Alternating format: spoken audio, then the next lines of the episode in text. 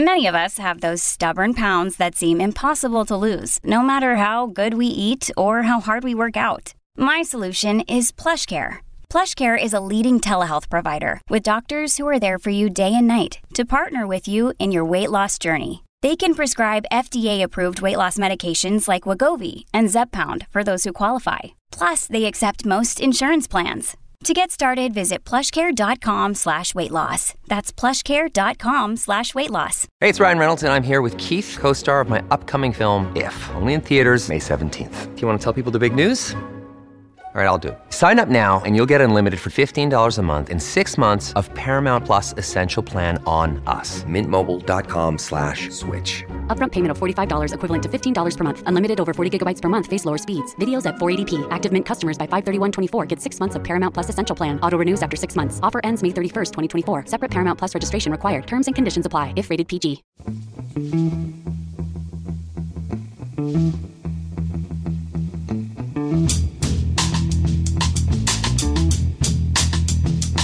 Hello and welcome to The Price of Football, the show that looks at the money behind the beautiful game with me, Kevin Day, and Liverpool University's Kieran Maguire. Later in the show, we will hear from Professor Stefan Szymanski from the University of Michigan, the author of Soccernomics, the original book on football finance. Uh, Professor Stefan Kieran, Professor.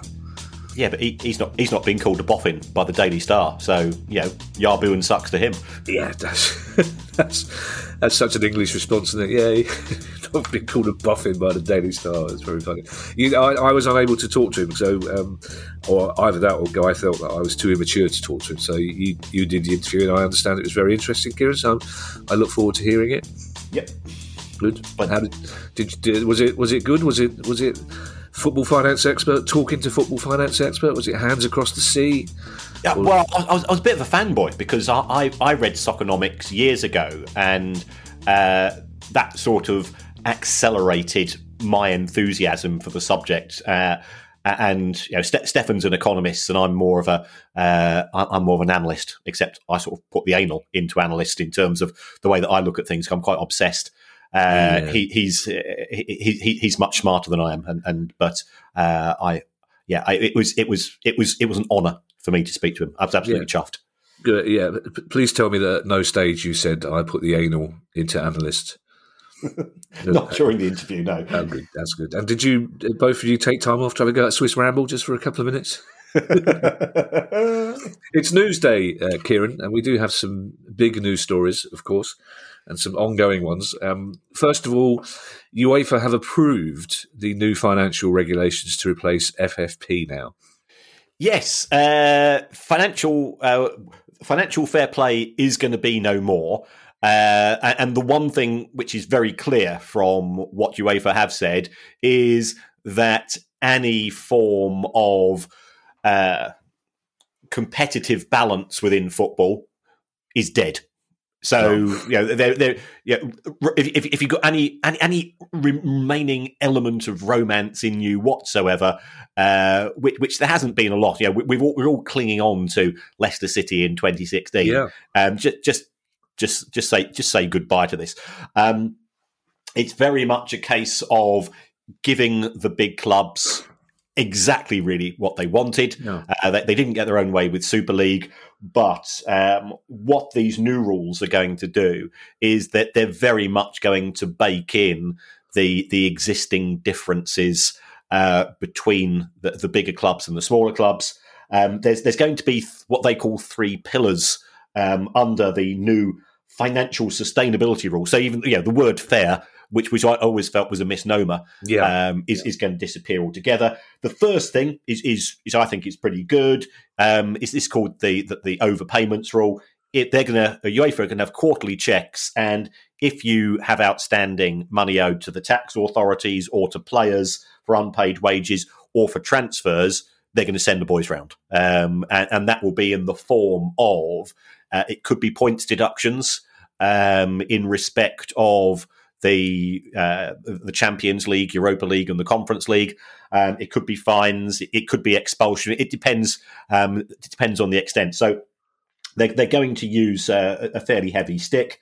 Um, and and the next bit, this this seemed uh, this this did confuse me because it, the talk is about sustainability. Well, under the current UEFA rules, you're allowed to lose up to 30 million euro mm. over three years, and they're now saying under the new rules you can lose up to 60 plus a further 10 million if you're in financial good health. Now, mm. here's, here's the paradox: if you're losing 60 million by definition, you're probably not in financial good health. Yeah. So why are they allowing you to lose more? So, so that that did seem a bit strange. Um, but yeah, we'll have to take a look at the small print.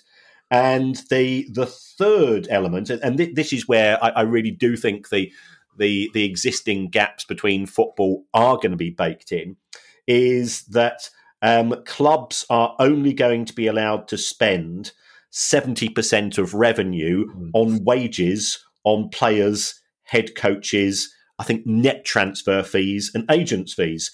So if you are Real Madrid and you've got five or six hundred million, um, seventy um, percent of that is three hundred and fifty million. Yeah. And if you're say a club like Palace who, who gets into Europe, um, you, you are starting off at 150 million. 70 percent of that is 105. So the big clubs they, they start off with more money, so therefore they can pay the bigger wages, which means that they can attract the best talent, yeah. and and that cycle is is baked in uh, into the system to prevent any form of challenge or disruption. So the aim is is not to prevent the likes of Manchester City and Chelsea and PSG who have who have benefited from from very benevolent owners This historically.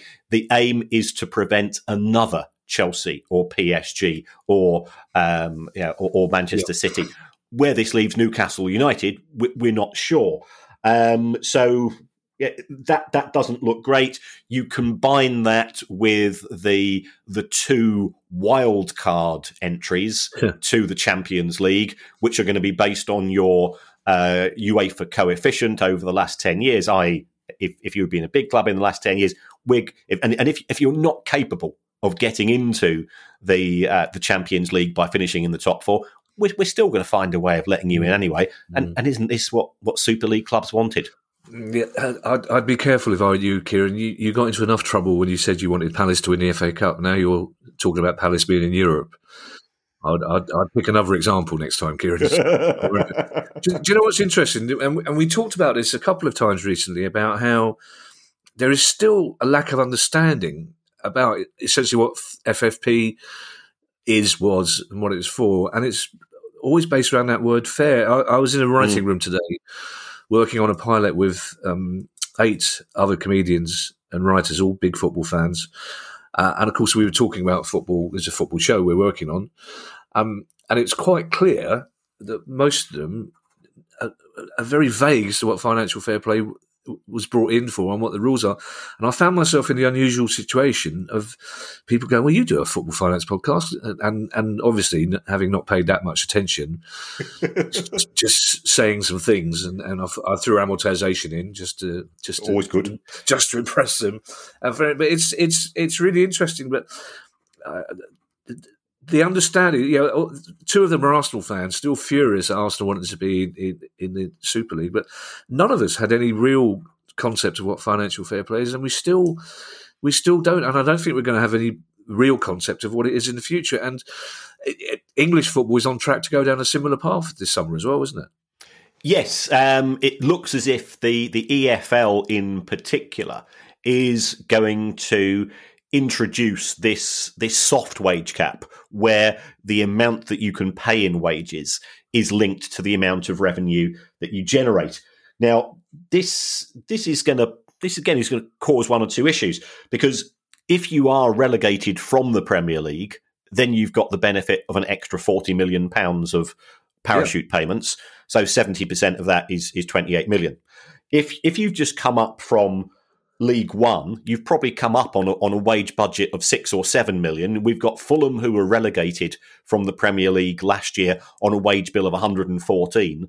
Um, you know, the, the champ, and that's why the championship is this this lunatic division, yeah. and, and, spectacularly lunatic as well. And, and you know, it, it's it's really great to see Coventry and Luton doing so well um, un, under such circumstances. Um, but I, I, think this is all part of the EFL's uh, ambition to get more money out of the Premier League. Um, and I, I, can't see the Premier League volunteer, voluntarily giving more money, although I think there is certainly a case for, for a complete review of distribution. Yeah, we, have discussed things like EPPP and how that that really um, uh, gives a huge advantage to to Premier League clubs in terms of picking up all the best young talents. That means they don't have to go and pay transfer fees at a later stage. Um, it, it, it, it is a mess, but to to just have these rules introduced without a, a more comprehensive overview of finances, I, I think that it's going it's going to repeat and rinse the the cycle of yo-yo clubs that we're seeing. Uh, you know, the likes of Rotherham, perhaps Barnsley, who, who potentially going to go down, and they came up a couple of years ago um, from League One and uh, and the Championship, and potentially Wycombe as well. And then we've got clubs like Fulham, West Brom.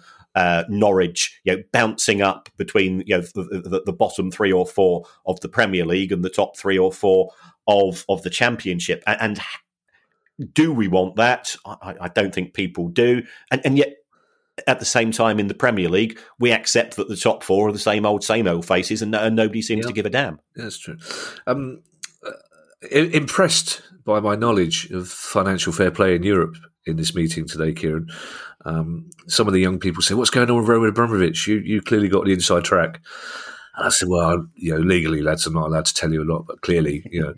uh, I said, "What I can tell you is he's, he's he's planning to buy a Spanish side when or the Chelsea." And they were like, "Oh my god, how do you know that?" Oh, well, I didn't have the heart to tell them. The guy had put it in an email with the news stories, and it, it was clearly the public domain. But um, it, it, it's a strange one because you would think Roman Abramovich would kind of want to keep his head down rather than make what I think is a sort of defiant statement about his plans to buy a Spanish club once he's got the money from Chelsea. Yeah, this this is a weird one. Um, this is all to do uh, with Valencia, who are currently owned by Peter Lim, who we mentioned, I think, yeah, last week when talking about Salford City. He owns fifty yeah. percent, yeah. and he he is the person who we strongly suspect is the the person who is funding the losses at Salford. Yeah. Um, and th- this this uh, this revelation came from a rival. There's there, it looks like Peter Lim is trying to sell Valencia for around about 250 million euro, and um, there are apparently two bidders. One of whom is a Spanish guy uh, who has now gone to the press and say, "Well, I was planning to buy it, but Roman Abramovich is trying to buy it as well." And everybody goes, yeah. "What? Hey, yeah. you sure?" Um, yeah. Because you, you would think that Roman Abramovich, you know, has has his hands tied um, you know, because anybody that, that follows some of the, the unusual Twitter accounts can follow his aircraft around the world, and he and he yeah. does appear to be, uh, you know, one one minute he's he, he's looking. He's, he's got that sphinx-like smile uh, appearing in, in negotiations between Russia and Ukraine. Yeah. The next minute, he's he's off on a super yacht, um, and the next minute, you know, we, we've got the the Chelsea deal um, up for approval on I think it's the 18th, or yeah, it looks like that's we're going to get a, a preferred bidder coming through in the yep. next few days. So he's got his hands full.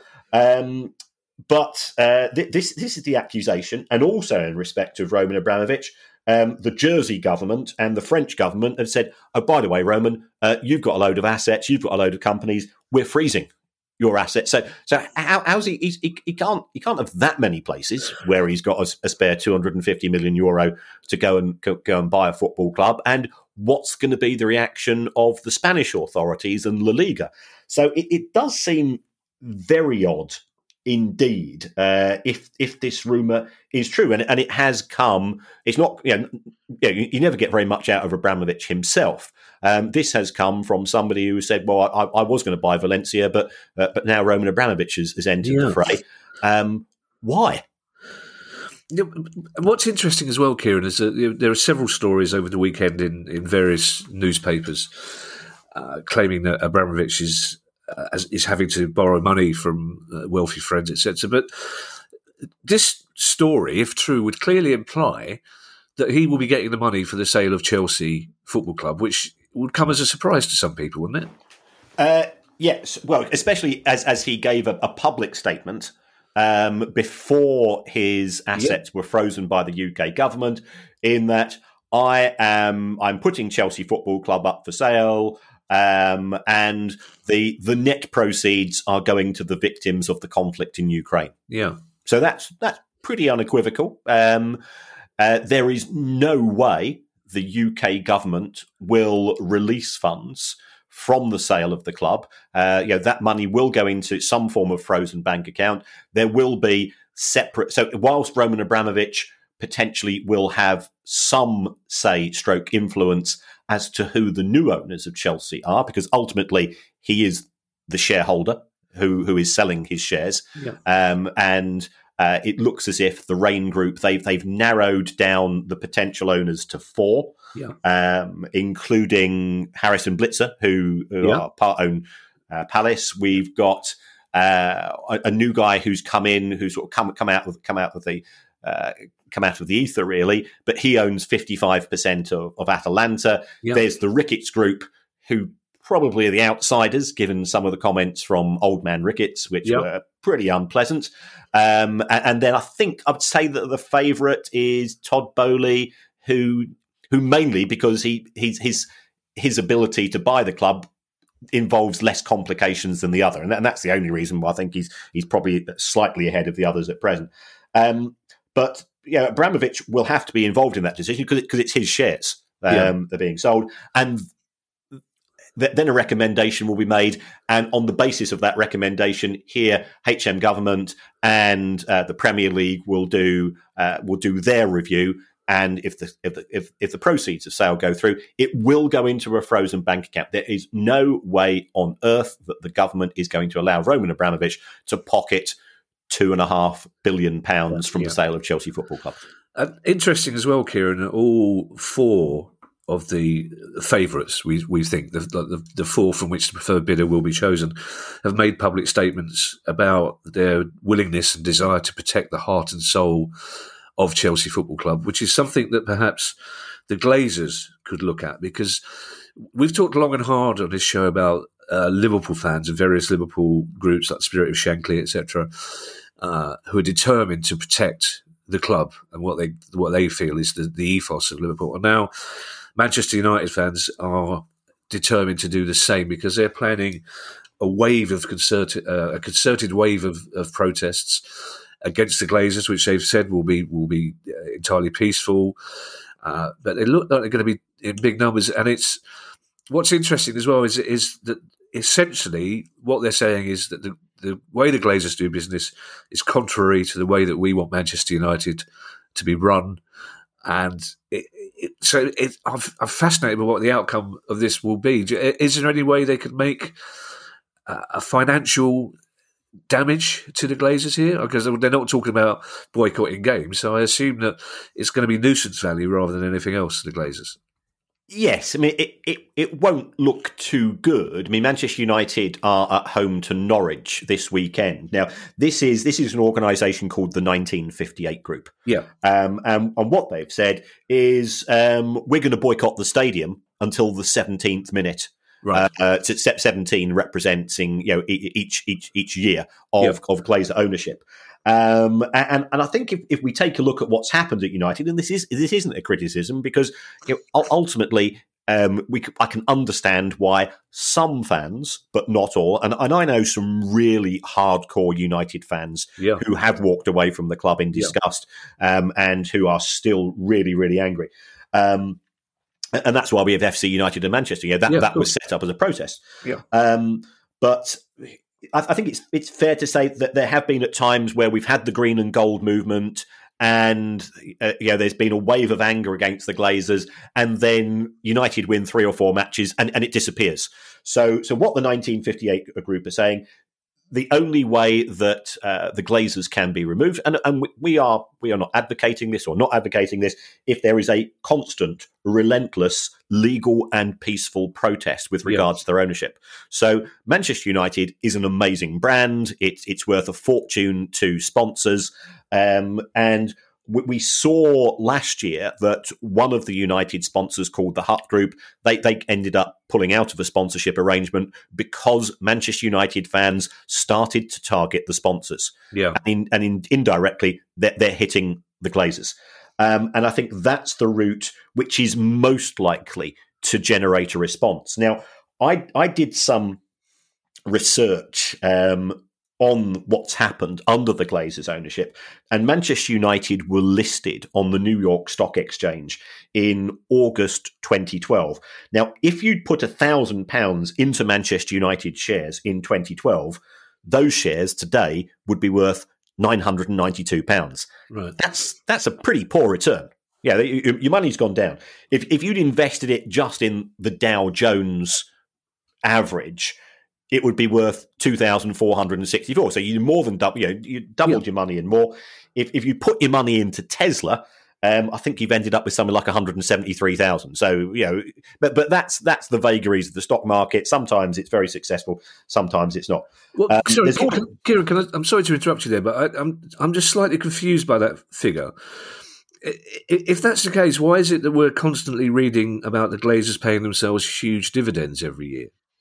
Well, um, that, that's that's a, a, a separate issue. Uh, right. the, the, the argument I think put forward by the 1958 group and others is that um, they wouldn't if if Manchester United were winning trophies, they wouldn't actually mind the Glazers because right. you know, the, the, dividend is a reward.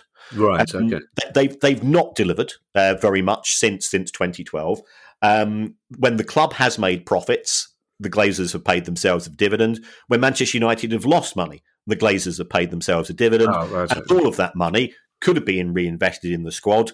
Um, the club will say, well, actually, if you take a look at the numbers over the course of the last decade, we've we've spent uh, practically, uh, certainly since uh, since about 2015, 2016, Manchester United have spent more money um, in the transfer market on a net basis than than any other club. So you know, don't, don't ever go at us.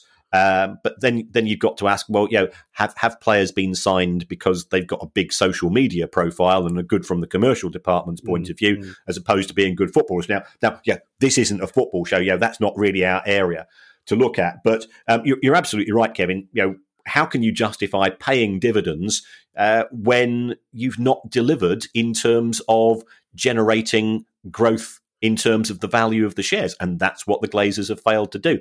Um, it, it, was noticeable that, that, they, they were quite happy to sell the shares last November when the share price was $21. It's now below $14. Um, yeah, that's, that's a, a fall in value of a third but they still managed to find a dividend to, to pay in, in January, and they'll probably find uh, find that that money to go and pay themselves one in a few months' time as well. And that really grates with United fans yeah. When things aren't good on the pitch. I think what else grates with Man United fans, having spoken to some this week, is that you know Ten Hag is obviously a very good young manager. He's done a fantastic job at, at Ajax, but Pochettino has been making come and get me noises to to the Glazers, um, but they've gone for essentially, as Man United fans say, they've gone for the less expensive option. Yeah. It, it, it is how it seems to to outsiders uh, and and to Man United fans.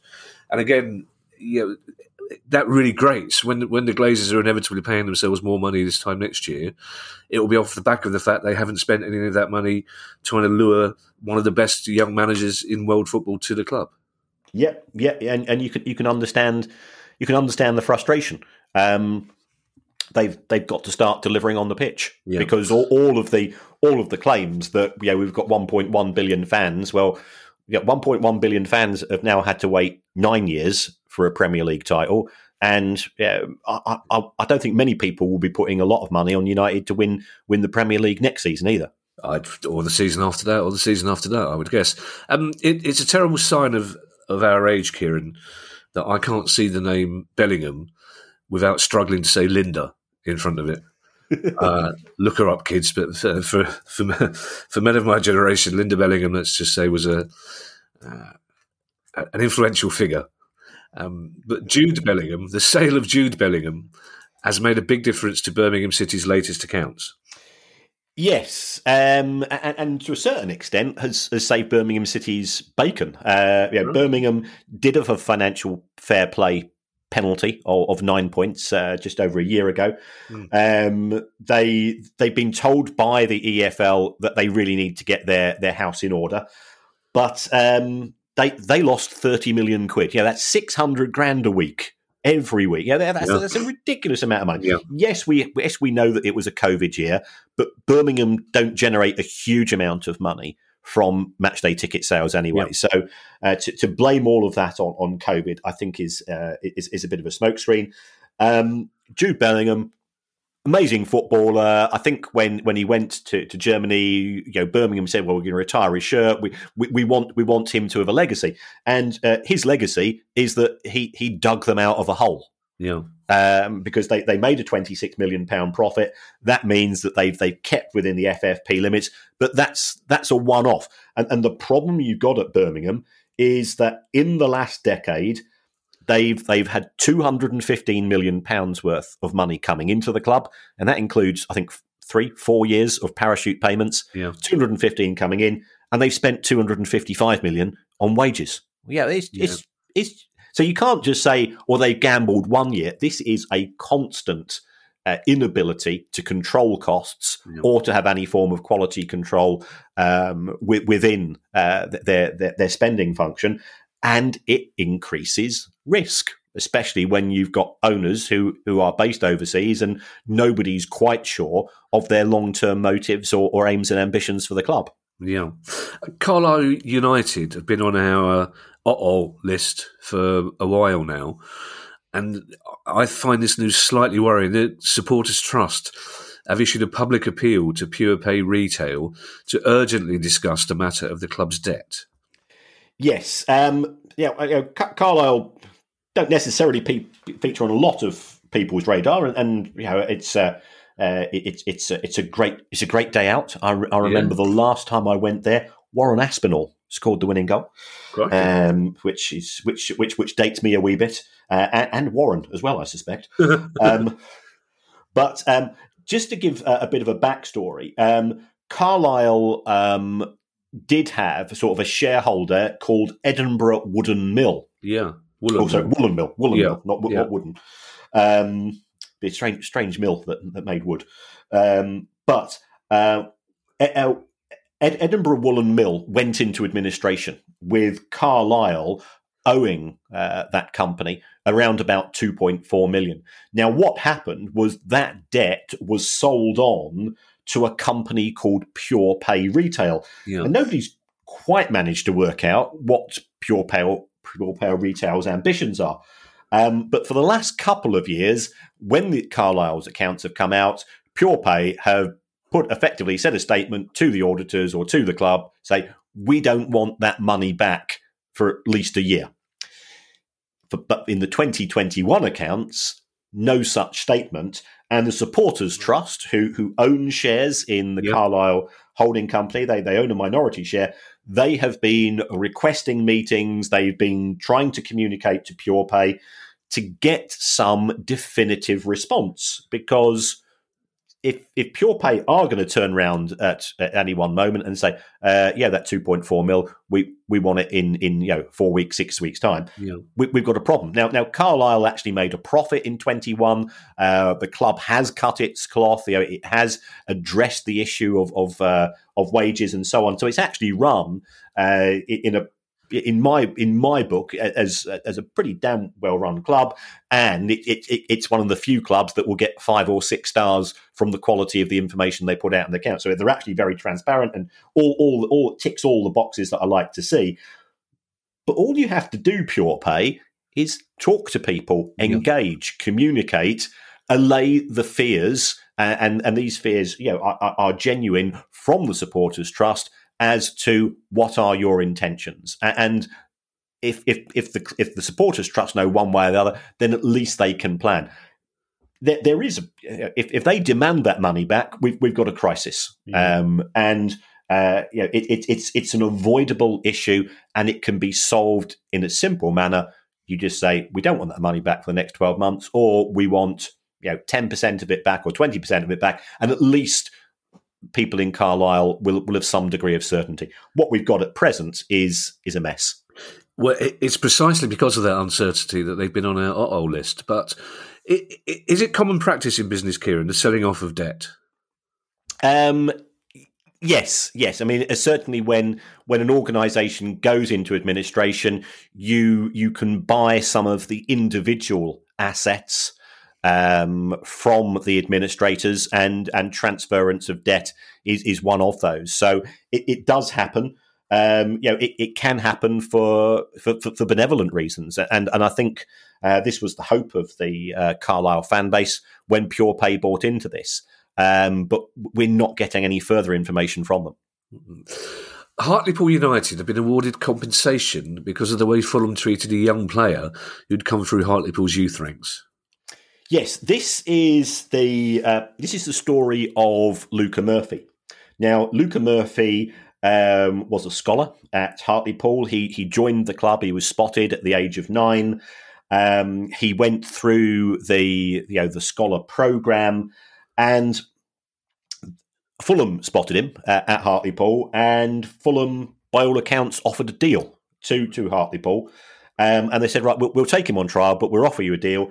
And what happened next, nobody's quite sure. But following that trial, and, and uh, uh, you know, as far as Hartlepool is concerned, the offer came in first. Then Luca Murphy went off um, yeah, for the trial, and then Fulham said, following the trial, uh, he's not good enough. Um, we're going to reject him. Now, we, we, we've spoken about the way that football clubs treat young people before, and we we don't, we don't know what happens. You know, only you know those close to him. Um, there, there were issues, but um, Hartlepool released him because they said, following the rejection by Fulham, there was a noticeable change in demeanour, enthusiasm for the game, and so on. So they they released him as a scholar, and lo and behold, eleven days later, he he signs for Fulham. Wow! So what what's all behind this? We don't know.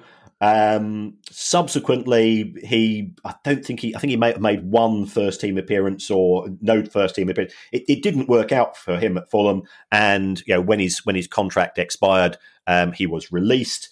But from Hartlepool's point of view, and, and the reason why they're pretty cheesed off with this is, in their opinion, Fulham made an offer, then you know weird radio silence. So so Fulham reported uh, and, and, effectively took up this this case with the professional football compensation scheme, which has now awarded them a six figure sum from Fulham. But as as Fulham have said, and, and Fulham's owner has said, you know this this is this is peanuts to to Fulham. Know we're, we're, we're fully aware that Fulham have been ripping up the the championship this season, and it's I think it's fairly well known that Fulham have got one player on hundred thousand pounds a week in the championship. Yeah, yeah, yeah, the highest paid player. Uh, we, we don't need to name the player, but I think most people know who we're talking about. Um, so we're we're talking one week's wages. Hartlepool United um, is yeah again as an away fan, it's a great day out. There should be a plaque there because that's where I had my first date with the Baroness. Indeed. So um, yeah, it, has got it's got fond memories for me. Um, and this was during the pandemic, so that you know the club was was living from hand to mouth, and, and it does show a certain degree of of arrogance and, and, and lack of empathy and lack of care. Mm. Um, I think I think from Fulham who who haven't conducted themselves particularly well. Hartlepool United are still here, which is great, and uh, yes, they're going to get the compensation, but it, it, shouldn't be like this. You know, club if, if you make an offer, then then abide by it. I mean, two things, Kira. First of all, the Baroness endeared herself to everybody she met at the live podcast because her version of that first night out in Hartlepool displayed slightly less enthusiasm than, than yours did. Um, but also, Kieran, regardless of the economics here, regardless of how much Hartlepool got, and, and, we seem to be saying this every second pod, we're talking about the physical and mental well-being of a young man. Yeah, it's just football's got to sort this issue out. It's just not right. Um, talking of not right, FIFA. Um, FIFA is going to launch its own TV streaming service to show World Cup matches. And who knows what they could do is get some extra money by streaming uh, court cases that are going to be upcoming with the various FIFA officials. They'll be more likely to pay for that for their streaming service to show World Cup matches. Why are they doing this, Kieran, when they're, they're freely available to most people through normal broadcasters? Right. Well, this this streaming service is called FIFA Plus, and um, according to FIFA, this is going to help to democratize football. well, I, so, so, yeah, and, and, and, I kept a straight face when I read that as well. yeah. Um, and the aim is to have forty thousand matches available, which which is great. Yeah, I'm, but um, the the first set of matches, and, and this is this is where this is both a good thing and a bad thing. The first set of matches that FIFA are going to have available is going to be the Angolan Premier League. Oh, okay. Now, now, yeah, exactly. That's my view. Okay, Angolan Premier League. Am I going to watch it? Well, you know, I, I, I don't tend to watch, you know, the Cypriot League. I don't tend to watch the Bolivian League. Um, if you can pick these up on on various channels or YouTube or so on. So, is is there a market for this? We, we don't know. Um, there's going to be 11,000 women's matches uh, right. available as well. Now, if those matches are not being shown on domestic or t- TV, or and it gives people an opportunity to see these matches, fill your boots. It's great. Um, FIFA have said the app is going to be initially free. Um, they, they're going to show archive matches. So I think the first archive matches uh, the I think it's the 1982 West Germany versus Italy game, which which you and I can probably still talk through minute by minute. Yeah, uh, um, yeah, one of the great games of, uh, and, and that's great. But ultimately, how many people are going to watch it? Because you can watch it on YouTube. Um, it is 40 years old, which which d- depressingly dates us. Um, and we, we we've seen all those goals in our head. So is actually an audience there for it, which is going to generate significant viewing figures? We'll have to wait and see. Um, they're going to have some independent documentaries as well um, for both uh, women's football and men's football. That's great. I think the the the first one is called Ronaldinho, the happiest man in the world, which which I which I, which I dispute because because I, I, was happier when when Glenn Murray re-signed for the Albion. So yeah. I'm, I'm, I'm not sure, sure about that. Um, but uh, so so that's where they go. As far as the World Cup matches are concerned, I'm not convinced that FIFA will necessarily broadcast those. And the reason for that is the likes of the BBC, you know, NBC, whoever it is in the States, they have paid FIFA an absolute fortune for the rights to broadcast. Now there will be what's known as geo blocking. So perhaps FIFA, you know, if, if you've got a country which doesn't have the, the World Cup rights, FIFA could potentially broadcast there, but it, you wouldn't be able to use your FIFA Plus app in the UK because the matches have been bought by the BBC and ITV. Um, how are they going to make money from this? Well, yeah, the whole thing about apps is is that you pick up data about the users, um, and and if this is popular, then FIFA will be able to harvest that data and they will be able to sell it on to to you know uh, marketing companies and so on. So so that's where I think FIFA will make their money from. I don't think this is a bad thing. Um, if, if it allows you to see football which you otherwise wouldn't see, then I, I can't see a, a downside. Um, at the same time, trying to work out where it's going to go, I, th- I think FIFA they, they want to show things like beach football and futsal mm. and the FIFA World Club Championship because if you think about it, this year you know, that ended up on Channel Four because no, nobody bid for it. You know, yeah. Sky weren't interested, BT weren't interested, and, and I think uh, FIFA ended up selling it about a, a, week or two weeks before the actual matches took place. So there, there's not a, so if FIFA, I think they're they're going to say, well, if if the traditional broadcasters don't want some of our stuff, we will find it. And you know, if if, you, if if if it allows us to see, you know, the Cook Islands versus Malaysia uh, in a World Cup qualifier, and you know, it, it's a Thursday night and there's nothing better on telly. Uh, you know, and, and, if I've managed to stop the Baroness from watching Married at First Sight Australia series eighteen, episode thirty seven, um, then then yeah, I'll, I'll be there. Do you know what? I, th- I think FIFA may have overestimated the desire of the modern football fan to sit through a whole game from mm. 1992. Um, mm. I, I, don't know if I've told you this before, but um, a, a, friend of mine produced a show uh, in London called Sing Along a Sound of Music, which was very, very successful. Where on a Friday and Saturday night, um, an audience of mostly gay young men uh, went along dressed as various characters from The Sound of Music. Um, and the lyrics were, were put out. So they, they sang along to the sound of music. And it's a wonderful show, life affirming experience. And one of them had this brilliant idea of doing a similar thing for the 1966 World Cup final. That they would show the whole game and they would encourage people to come along dressed as Michael Caine with rosettes and rattles and they would sing all the songs. And they, they asked me to watch the game and, and to, to jot down the moments where they thought would be appropriate for singing and laughing. And after 15 minutes, I was begging them to let me fast forward it. It's yes. simply one of the dullest games of football I've seen. The goals, fine, but the, yep. the bits in between, this match played at walking pace with, and just essentially with, with, numbers that have been sewn onto the shirts. That's that's what that's how dull it was. You start you start looking at how tightly the shirts are tucked into these. Those numbers are sewn on. It's just, I don't think there is a market for people watching old games, to be perfectly honest. But uh, speaking of which, and we're doing well on the segues tonight. Oh, yeah, yeah. Uh, Steve Hodge is selling Diego Maradona's Hand of God shirt. Um, there were people, unkind people at the time, Kieran, who said that if Steve Hodge had shown half as much enthusiasm for catching up with Maradona when he scored that second goal as he did for catching up with him to get his shirt at the end of that game. But it, it turns out that he's he made a wise decision because it's going to sell for quite a lot of money, apparently, isn't it?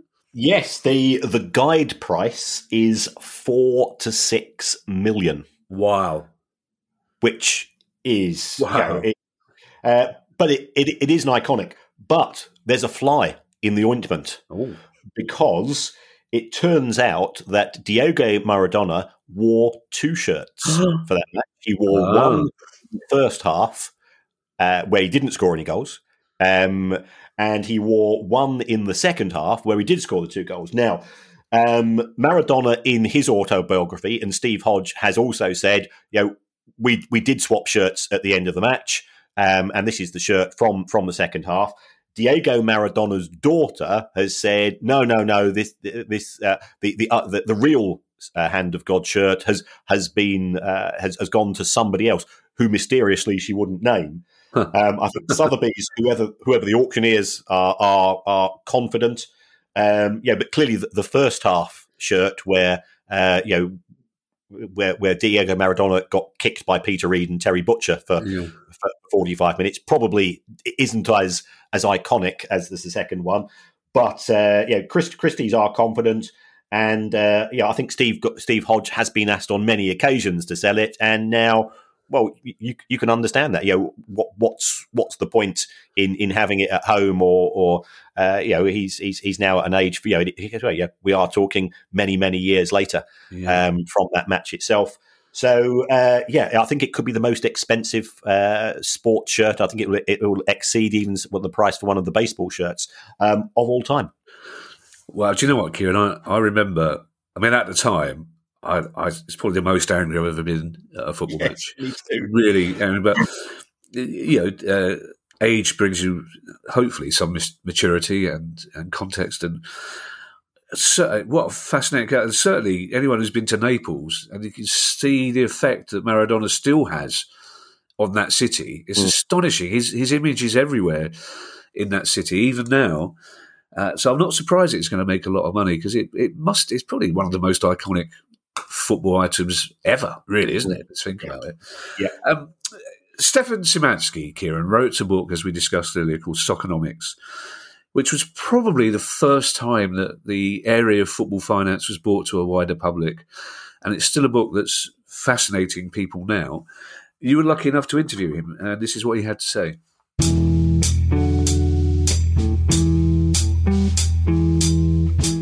Another day is here, and you're ready for it. What to wear? Check. Breakfast, lunch, and dinner? Check. Planning for what's next and how to save for it? That's where Bank of America can help.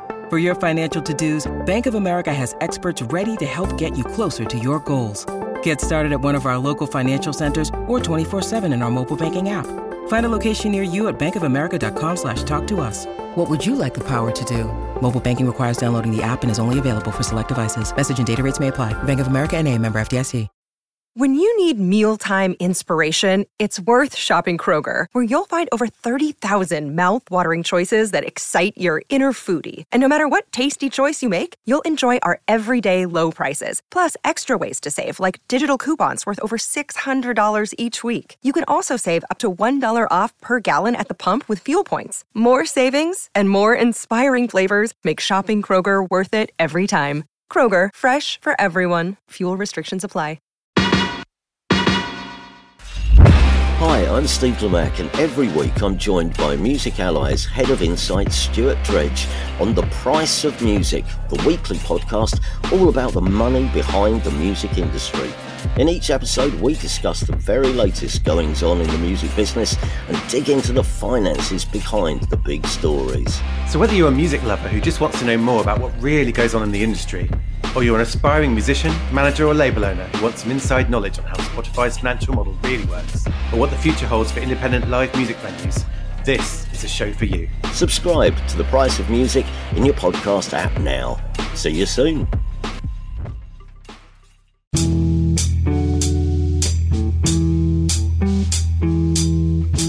Stefan, thanks so much for coming on the show. I'm, I'm absolutely made up because you're one of my heroes. You you're, you're responsible for for my uh, my entry into the world of of football and finance. So I owe you a huge amount.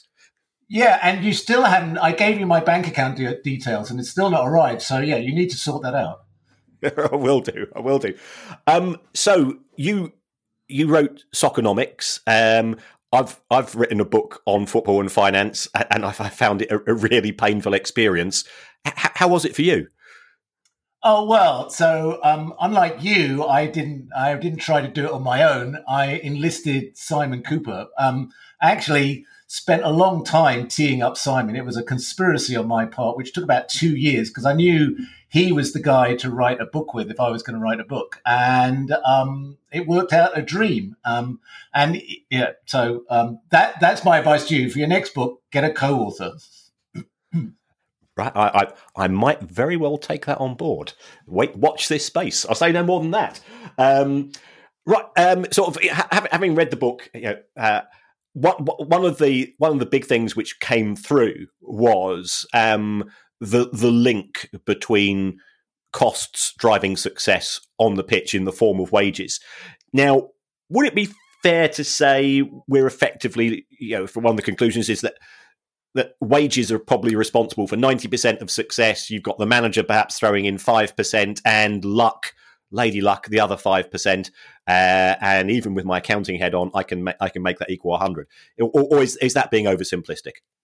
Well, I definitely think it's something like that. I mean, it, it depends on a, a, lot of a lot of this depends on your time horizon, how long you're looking at. So the games this week, I like you know thinking about the Chelsea Real Madrid game last night. I mean, there was a hell of a lot of luck in that game, both in both ways, right? And that game could have turned out very differently.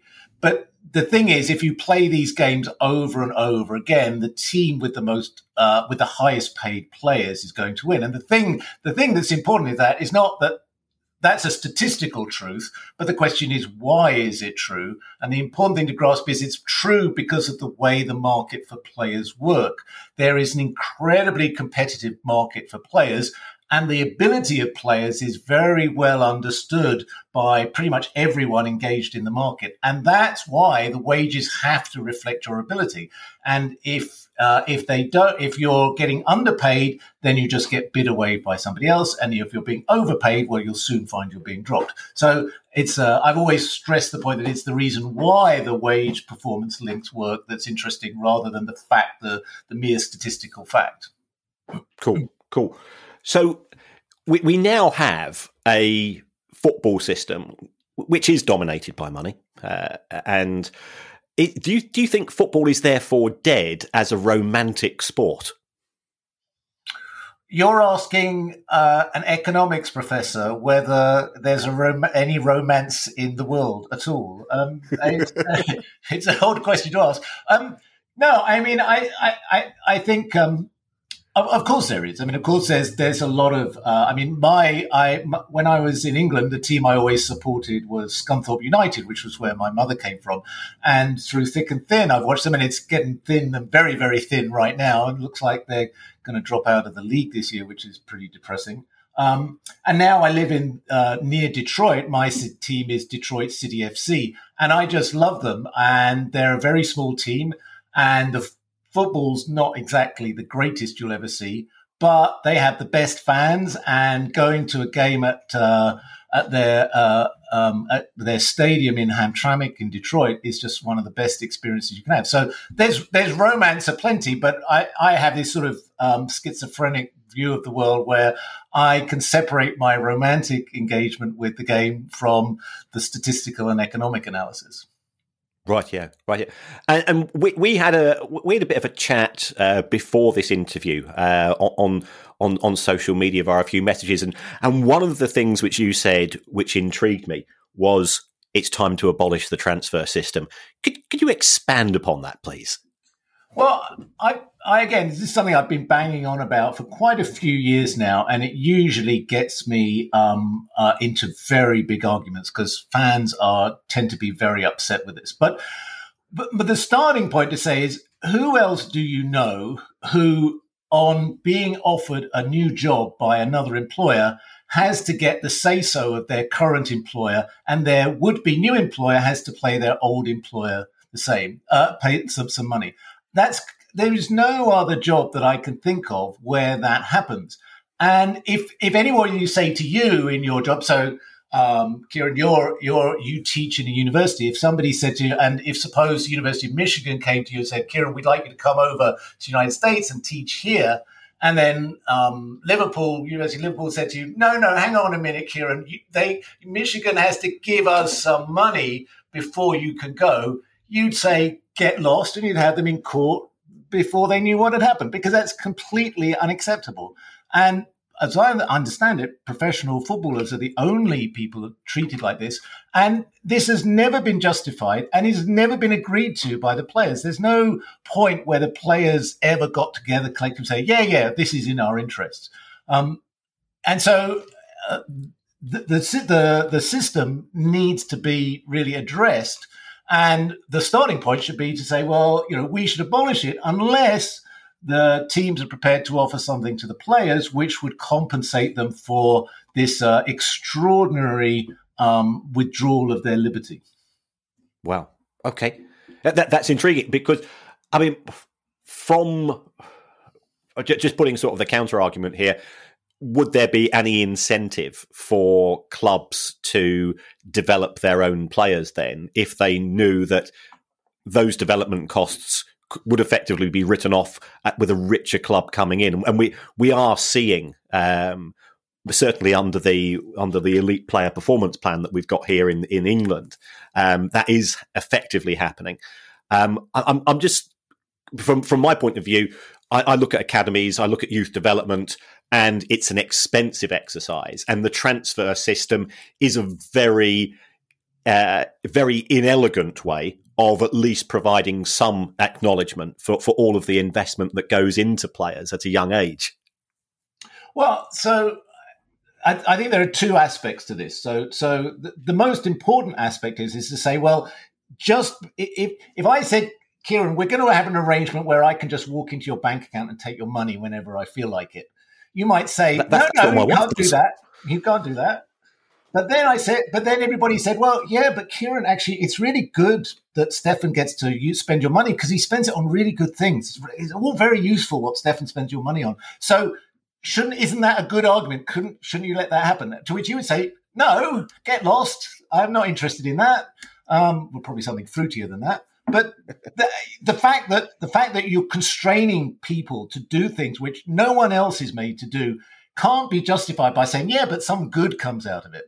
So that that that I think is the first time. And I think the important thing to bear in mind is when, whenever we talk about this, people think we're talking about people like um, uh, Raheem Sterling or you know um, you know some of the uh, Karim Benzema or you know eh, some of the big players out there, Mo Salah. We're not talking about those players. There are something like uh, maybe anywhere between 50 and 100,000 professional football players around the world.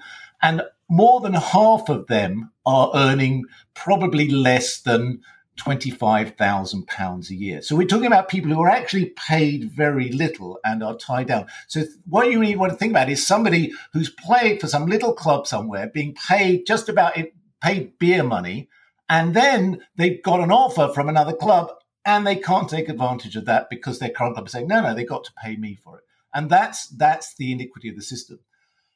So that's the that's, that's the first bit. Right? If it's wrong, it's wrong, regardless of whether you think that there's some uh, uh ancillary benefit to it. But then if we address the question, do, would it would it affect training? I'm I'm really not convinced that that it would very much. Um, for the, I never believed that these training. Um, I mean, there's the trickle down story that the small clubs are developing players and then they pass them on to the big clubs. I've never really believed that as a story, and the data doesn't really show that. If you look, as you have looked in the accounts, you can see that most of the small clubs generating very little revenue in the transfer system, and the transfer money is all going between the big clubs uh, across Europe. And they're going to invest in training players regardless of what the compensation system is. So, so now I don't think it would have any significant impact on the training and development of players. Cool, cool, brilliant. Right, that's that's that's one problem solved because I think uh, Jean-Marc Bosman's lawyer has been talking about uh, a test case with regards to the transfer system and, and does it effectively provide players with a form of handcuffs for a few years, and, and, I've been desperate for that case to go to court, but uh, that one seems to have died uh, recently. So, so yeah, um, I, um, I, think it did die. To be honest, so um, um, Jean Louis Dupont is now more focused on the Super League, as far as what I hear. Uh, in in the states, what was the reaction to Super League? Because uh, certainly, there, there's there's quite a few American owners of of English football clubs who seem to be uh, in favour of it. What was the reaction of the the fan base, or or the sort of you know you as an academic to to this idea? So, uh, so I had a very good chance to get a, a, real sense of that because I teach this to my students. So I, I explained to them what the deal was in the Super League, which was essentially in exchange for protection from um, uh, having to compete for places, the big clubs would hand out a bit of money to the smaller clubs, most of whom are on the verge of bankruptcy and so need the money. And to to, air, to pretty much every American I said who, who heard this story, they said, "Well, what what's what's wrong with that? That sounds fine." And then when I explained to them just the intense hatred that people had for this idea, and the idea that it would uh, undermine the system of qualification on sporting merit, it took them a long time to come around to it, but I think they did, and I think they start to get it. And I think what's happening in America here is that certainly amongst younger people, they're starting to recognize some of the virtues of the, the system of competition and starting to actually question some of the ways in which the American leagues are organized, which essentially protect the owners, the billionaires from, from any form of competition. So I, I think it's um, uh, how it, it's making a big change. And the other, because the other thing to say is the, the very concept of promotion and relegation. When I came 10 years ago, there was still a lot of people I had to go through this from, um, you know, from day one of how, how does it work? And, you know, it's uh, like the Ted Lasso um, sketches. Um, mm. And many of them would, uh, and, and many of them still insist on calling it promotion and regulation. Um, so it, it, it's a hard concept for Americans to get hands on, but it is starting. They are starting to get it, and they are starting to see the virtues. So I, it's interesting to see whether that will have any longer term impact. Um, not at the moment, but it might do in, in the very long term. Cool, cool. Um, pre- presumably, you you see quite a bit of football in the states. You know, we we we have in terms of club football very much the domination by European clubs when they play clubs from other continents. We, have got this FIFA World Club Championship, which is inevitably won by uh, a European team, and, and it's getting a bit tedious, tedious to a certain extent. Uh, can can you ever see uh, a time when the the MLS or South America or the Asian markets are genuine competitors for the best talent and, and therefore the opportunity to be called the best club in the world? Uh, that's, that's a really good question. But I, again, I'd, I'd want to break that into sort of two parts. I mean, we know that South America has been producing the best players or many of the best players for a very long time now. Um, and um, also, I think um, it's quite plausible that the United States will start to produce, and possibly Canada, quite a lot of good talent um, as time goes by. If you think about people like Pulisic, uh, they're um, they're starting to produce real talent. But the the in in South America, the problem is that the economic organization of the leagues is so uh, corrupt and um, so so so poorly run that the those leagues uh, struggle to compete. And also, the the countries of South America are relatively poor, and so they can't really afford. Remember, it's mostly rich countries that can afford to hire the best players. And then I think in the United States, I think MLS is a different problem. MLS is trying to build a league that looks like the NFL. And the hmm. big thing about the NFL, no promotion and relegation. And the teams control the salaries. They bargain for salaries. And there's nowhere else for the players to go. If they don't play in the NFL, they don't get to go anywhere else. Whereas in the United States, in the MLS, what they're trying to do, they're trying to, to control salaries. They've got a salary cap and keep salaries down without but the problem is they're they're competing in a global market and so they can't afford to attract the top talent. And so where MLS is right now is it's doing really well or pretty well in terms of attracting fans to watch games in stadiums. So um, it, teams like um, Seattle Sounders uh, Portland Timbers Atlanta United they're doing pretty well in terms of crowd sizes. They've got some they've had some really big crowds here but nobody's watching it on TV and people would rather watch Premier League on a Saturday, Sunday morning, which is when it's shown over here, than watch MLS on prime time as things stand. Well, okay.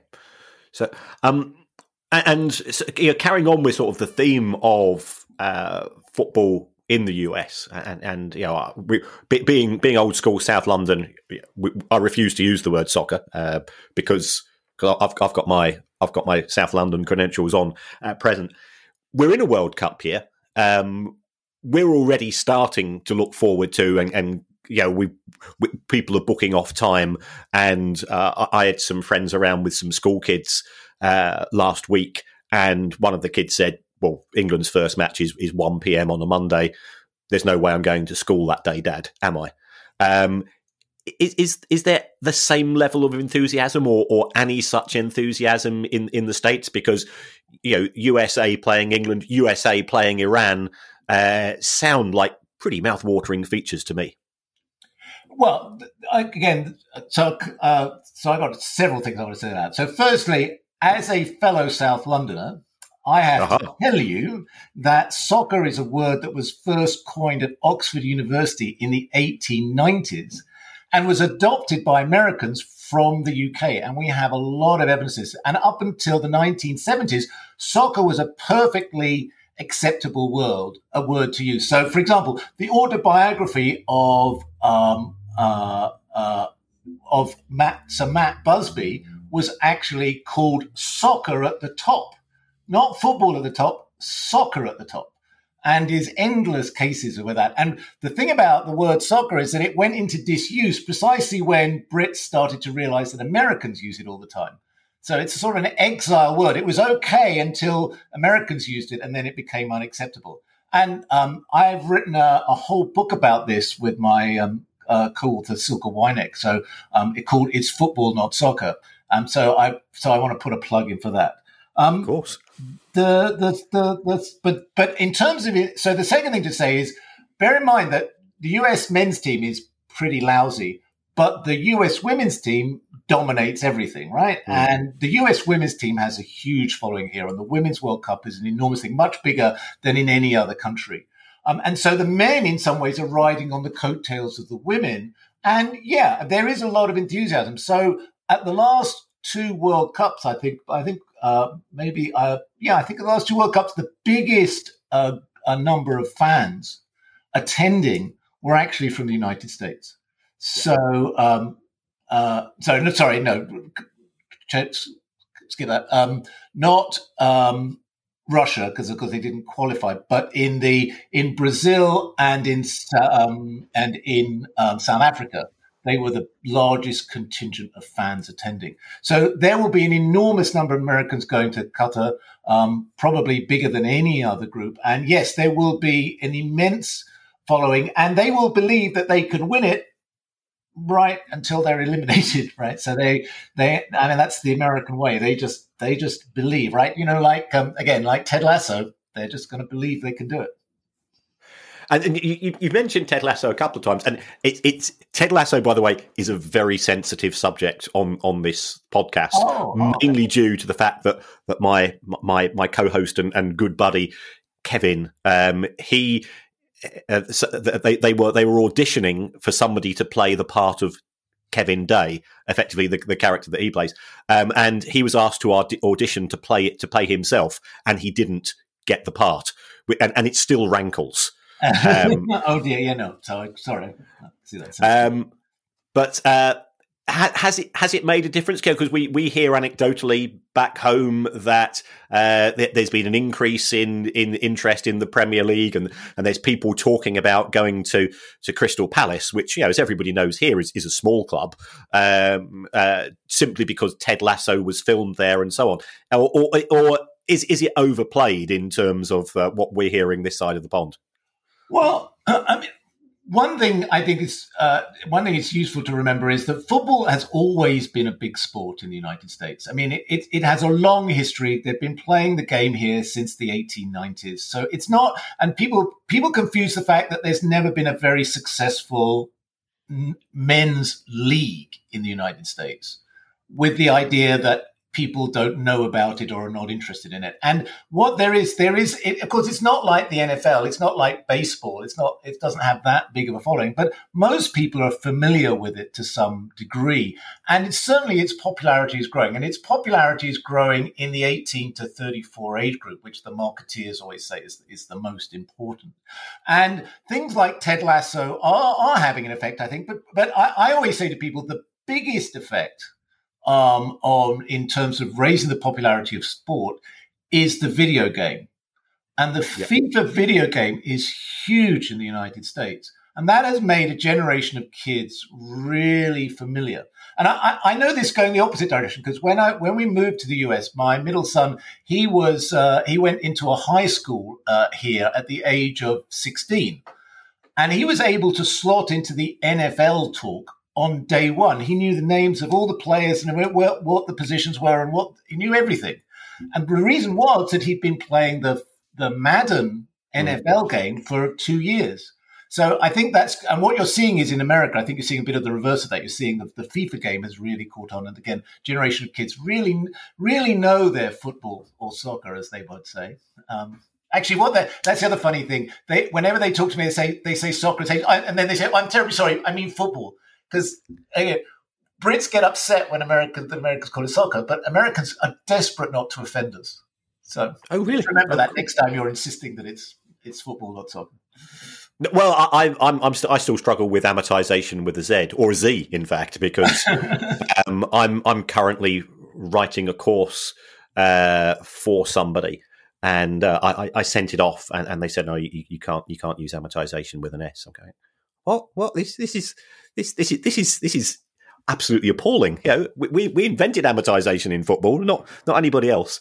Um, oh, oh, hang on. They had amortization in baseball in the 1940s. So I think that's you know that. In fact, what they've done in America, they got a tax exemption for amortization for baseball, which is that's really the incredible thing. So they get oh, to wow. they get to they get the tax deduction twice. So they can expense it on the profit and loss account and they can take it out, uh, uh, uh, get a, an allowance of tax against the balance sheet value. So there you go. So they know all about amortization with a Z.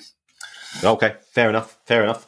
Um, in in terms um, go, going going back to um, some of the, the issues that we're seeing at present. Um, I, I presume you wouldn't be over keen on financial fair play version one. What, what's, what's your first thoughts on financial fair play or uh, the, the, whatever ludicrous uh, uh, acronym we now have to deal with from from 2022 onwards uh, that have been introduced by UEFA, uh, where, where, the word fair has, has finally and, and, and, rightly so because it was never fair to begin with. Um, the word fair has been removed, and we've now got this three tier approach. Have you have you had a chance to to look at the proposals? Yeah, I, I, haven't. I've looked at it, but I don't think we. I don't think they published the full details yet of how it's going to work. But um, uh, again, the this is a, a, this is a luxury tax idea that sees is taken from baseball. Baseball has has a luxury tax like uh, which works in sort of similar way, um, and um, uh, and I mean, yes, I was very opposed to the original financial fair play, and yes, I wrote many times about how it's it's anything but fair. Um, and I think what um, this the way to understand this is this is this is basically um, allowing UEFA to seem like they're doing something, whilst at the same time serving the interests of the big clubs. Because the big clubs they don't want to spend lots of money on players. They want an agreement to cap salaries because and the point is that that's in their interest, so that they so that the billionaires can make more money out of the game. And that's what that's what I never get is why fans would ever be um, in favor of regulation, which just serves the financial interests of billionaires. Excellent. I, I think we're, we're, definitely singing from the same hymn sheet because I, I, I shout similar things and uh, people say you, you, you, don't understand. You, are not looking after your own club. I think yeah, I, am entirely in agreement with you. Um, just, just going going back to um, the World Cup. We, have got the 2026, and, and, this is a bit of self interest here. Um, we've got the 2026 World Cup taking place in, in US, Canada, and, and Mexico. Where where will be the nearest venue to you? Oh, um, that's a good question. So I think um, so there isn't. I'm, I'm, nearest to Detroit, which is uh, which is uh, which had games in the 1994 World Cup, but is not getting any games this time. So I think there's games in Chicago. So that's about a four-hour drive from where I am. But but you can come here anytime, uh, Kieran. Anytime you feel like dropping dropping in, and I'll show you the sights of Detroit if you're interested. Oh yeah, I've I've I've seen Detroit in, in a few movies, um, and it's it's different. It's not nearly as scary as they make out. And Detroit City FC is one of the best football games you'll go to anywhere. So um, you should come over and try it. Well, that that sounds like a deal. Um, so, so Stefan, thank thank you so much. I'm, I'm genuinely made up to get to talk to you at last because, as I say, it was it was your book that that has led to to me being where where I am today, wh- wherever I am today, and, and, and nobody's quite sure. Um, so so thank you so much uh, for coming on the show. And if there's any ever anything that we can do for you uh, in terms of the lunacy of football finance, just just give me a shout. Oh yes, there's plenty you can do for me, so I'll definitely be taking up on that. And of course, I should say the fifth edition of Soccernomics will be out in October with uh, three new chapters, I think. So, oh, sounds like a challenge.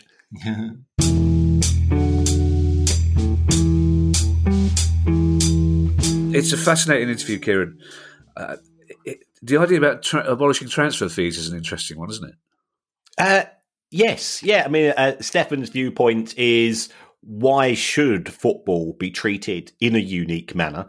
Um, you know, if if you or I were offered, uh, you know, let's say the Swiss Ramble phones you up and says, "Oh, yeah, we'll we'll, we'll double the money." Actually, if it's if you need more 40, 40 quid, wow. um, to come on a podcast, we you know we, would have to say goodbye, and and you'd be able to leave. Um, so so why is it that footballers are tied? to clubs on long term contracts. And again, as Stefan said, the vast majority of professional footballers around the world are earning less than 25 grand a year.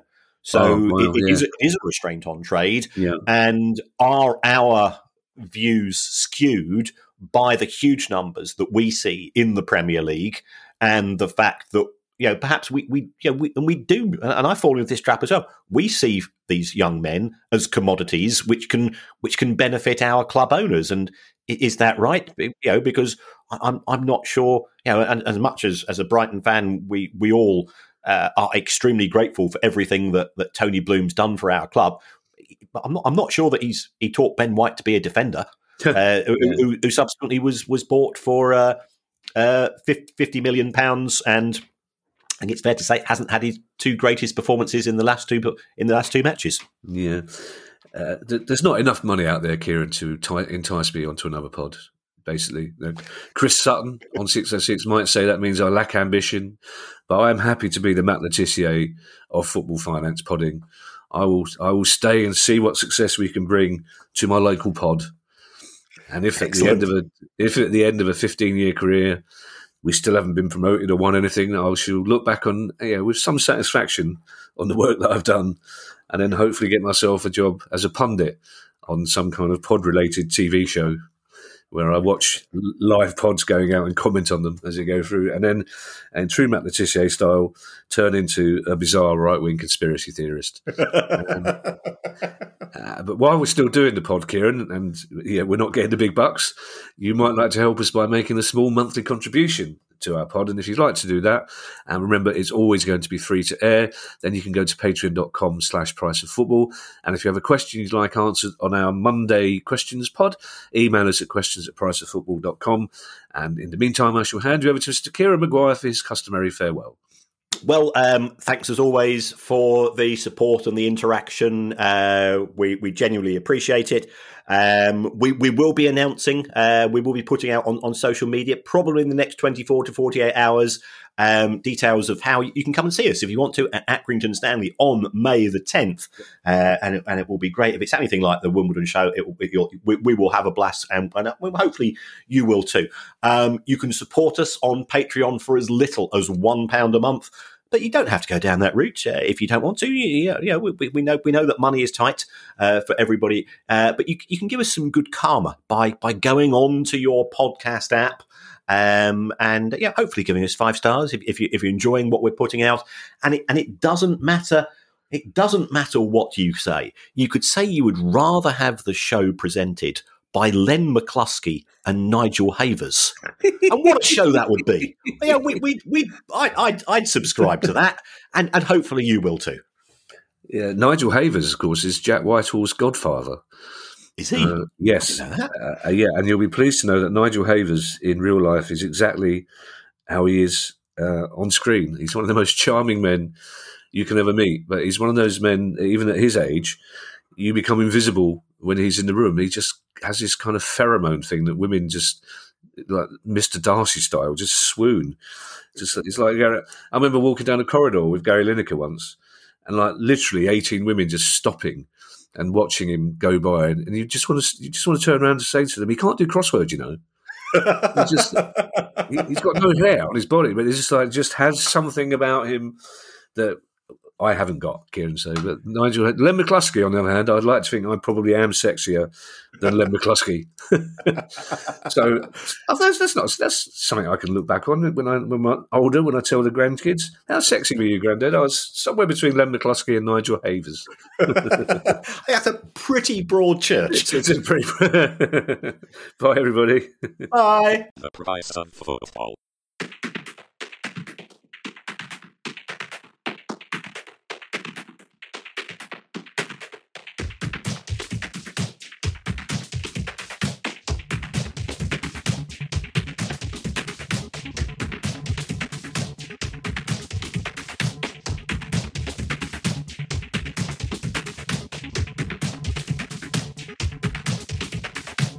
Price of football.